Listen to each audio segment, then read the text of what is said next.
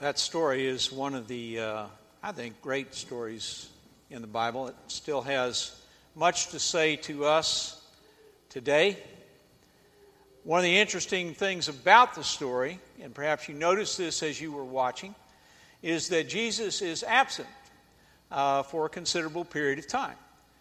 And in fact, in the Gospel of John, indeed in all, all New Testament uh, Gospels, this uh, story represents the the longest interlude between Jesus appearing and being uh, you know, centered in the story and then absent uh, for the length of time that he was absent and then reappearing at the end.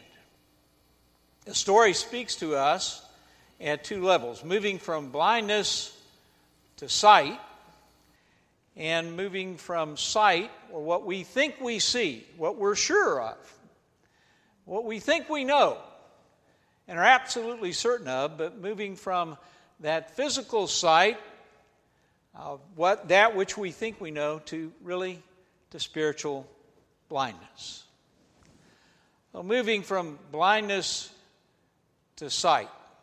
In John's gospel, and in the stories that we have looked at over these last few weeks, in each instance, before anything happens, any change occurs in a person's life, it, it, the change occurs because of encounter with Jesus and then confession in Jesus, faith in Jesus as the Son of God. That was true with the woman at the well. It began Nicodemus' journey to making the same kind of uh, confessional statement. Encounter with Jesus. So, in our tradition, in our founding, a man named Walter Scott, one of the four people, four Presbyterian ministers that established the movement for unity that later became the Christian Church, Disciples of Christ. Scott, in his evangelistic journeys, primarily through Ohio, came up with what he called the five finger exercise. And here's what uh, the five points of that exercise were. Scott said, and this is the way he promoted his, uh, his appearance, his revivals, if you will, his preaching when he would come to a community. Uh, before he did anything else, usually, he would encounter children along the streets of that town when he entered. And his, uh, his catch, if you will, his uh, hook, if you will, to get people to come, was he would tell kids, Tell your parents to come tonight, and I will teach them how they can be saved by their thumb. So, Scott said in this five finger exercise first, a person must believe, they must have faith they must make a confession of faith in Jesus Christ. In that confession of faith, they are moved to repent, moved to newness of life, if you will, or to seek newness of life. And in that seeking, they become uh, baptized, they seek baptism, understanding baptism as representing their forgiveness from sin their identification with the resurrection of Jesus. As they're baptized by immersion, they go under the water, identify with Jesus' death. They're raised from the water, identifying with Jesus' resurrection and life, and they walk from the water to newness of life. In that confession of faith, in that desire to change and the desire to repent, we receive the Holy Spirit. We don't journey alone. Through the power of the Holy Spirit, God continues to work in our life and to guide us. And then, the fifth uh, part of that five finger exercise, we have the hope, the promise of eternity. So, when we see, when we embrace uh, what we see in Jesus Christ. The Son of God delivers us from sin in John's gospel through our confession of faith. We understand ourselves in need of the Savior. God delivers. So our life is redeemed, is changed, is saved by relationship. And that's not only true of our relationship with God, but it's true in many ways of our relationships that we have in all our life. Think of the difference that somebody made in your life that had changing effects, saving effect, if you will. Or perhaps the difference that God blessed you uh, with the, uh, the presence, uh, presence in somebody else's life to change their life through the relationship that you have. Relationships change things. Friendships change the way we function in this world. Marriages change the way that we relate and function in this world. The efforts that we make to get to know other people that are different from us, to establish relationship, born from our relationship in Jesus Christ, that changes the world. In fact, that changes uh, the world perhaps more than anything else. Doing the things, establishing the relationships that God, through Christ, asks us to establish. Getting to know people who are different not assuming we already know them because we have already judged them. Relationship, relationship with Christ makes repentance possible.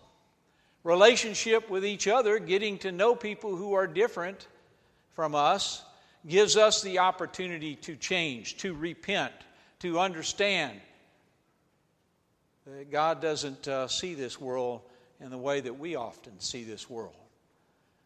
We often see this world, if somebody's different for whatever reason that we perceive they're different, we often then immediately categorize that person as an adversary, as an enemy, or, as, or uh, uh, even perhaps worse than that, as somebody that we can just ignore and don't need to have anything to do with.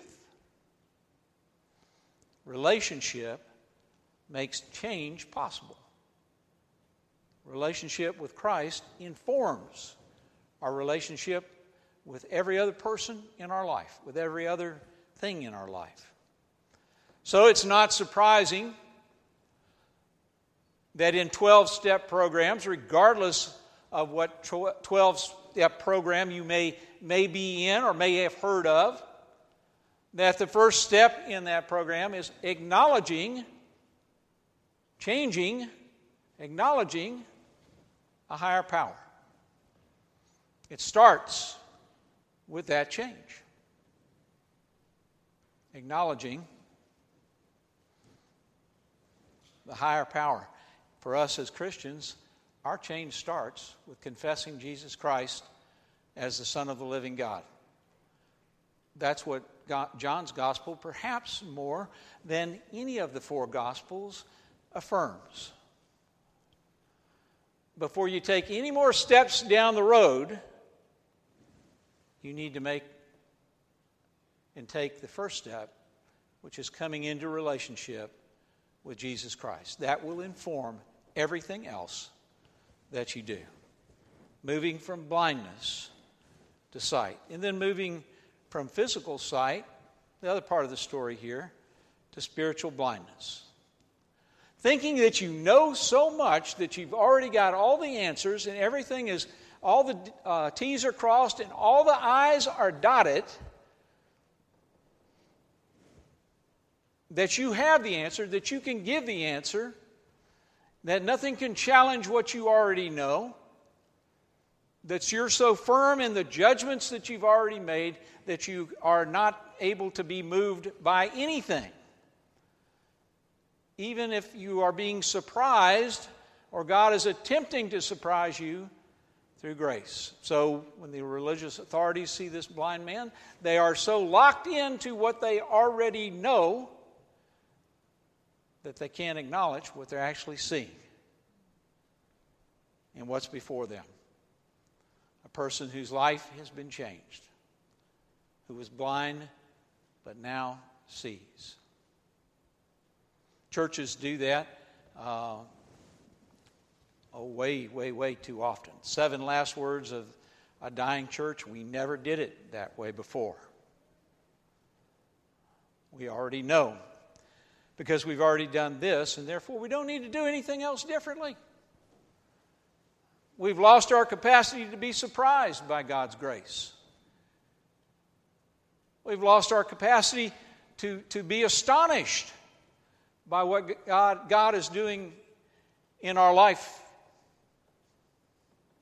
because we already know.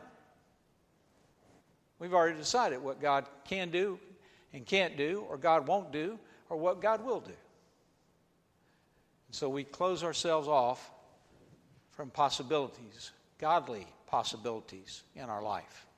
I think that's a, a lot of what's going on in our country today.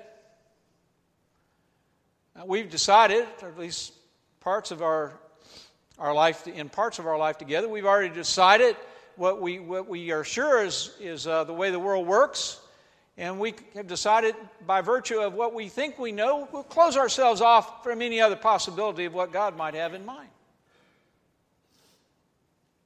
of what God may want to do. We'll close ourselves off from other people because we already know who those people are. We shut ourselves off from God's possibilities. We move from seeing to spiritual blindness. It's easy to know, to do, to get caught up in what you think you know. A number of years ago, our youngest son uh, we were in uh, on the road. We stopped at a Cracker Barrel restaurant with our children. Our youngest son was about a year old or so at the time, right around that age. Uh, he's sitting in a high chair, sitting near me, next to me. You've ever been to a Cracker Barrel? You know they bring out all kinds of bread to you. So I gave Steve a, a piece of cornbread have something to play with, something to do, maybe even eat it. And Nancy's across the table from us, and she's looking at Steve and uh, noticing what he's doing with the cornbread. And she says uh, to me, You need to get that piece of cornbread out of his hand. He's about to throw it. And I looked at her and I said, He's not going to throw it. He's not left handed was in his left hand. And about as soon as I said those words, boom, the cornbread goes sailing across to another table and hits a man in the side of the head.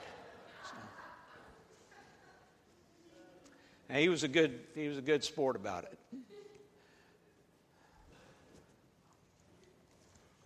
Being absolutely sure that you know what's going on and not being able to see what might be uh, ready to happen, be absol- being so absolutely sure that you know what's going on that you've closed yourself off from God's possibilities, from God's grace.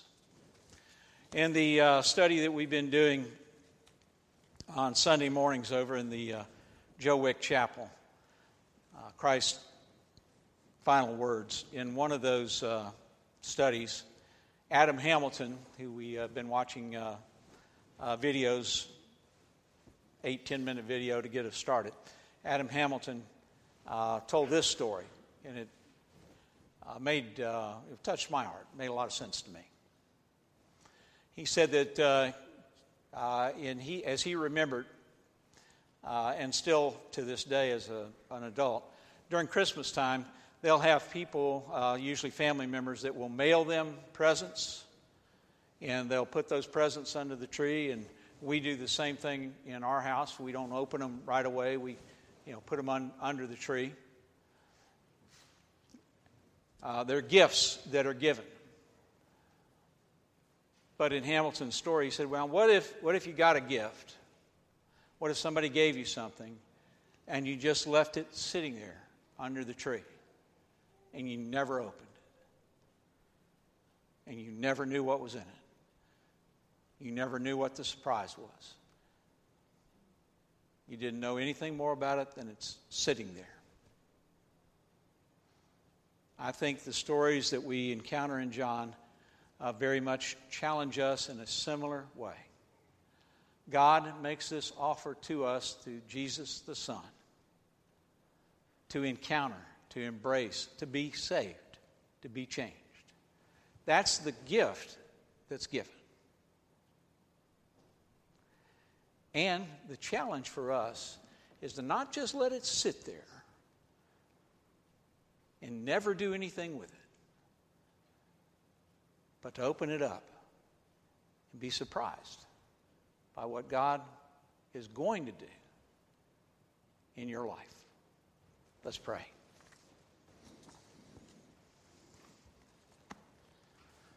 Lord, too often we're blind to uh, things that you want us to see. Lord, we pray that you would open our eyes, surprise us again, help us to receive your possibilities for our life, for this world. In Christ's name, amen. Our hymn of commitment is Amazing Grace.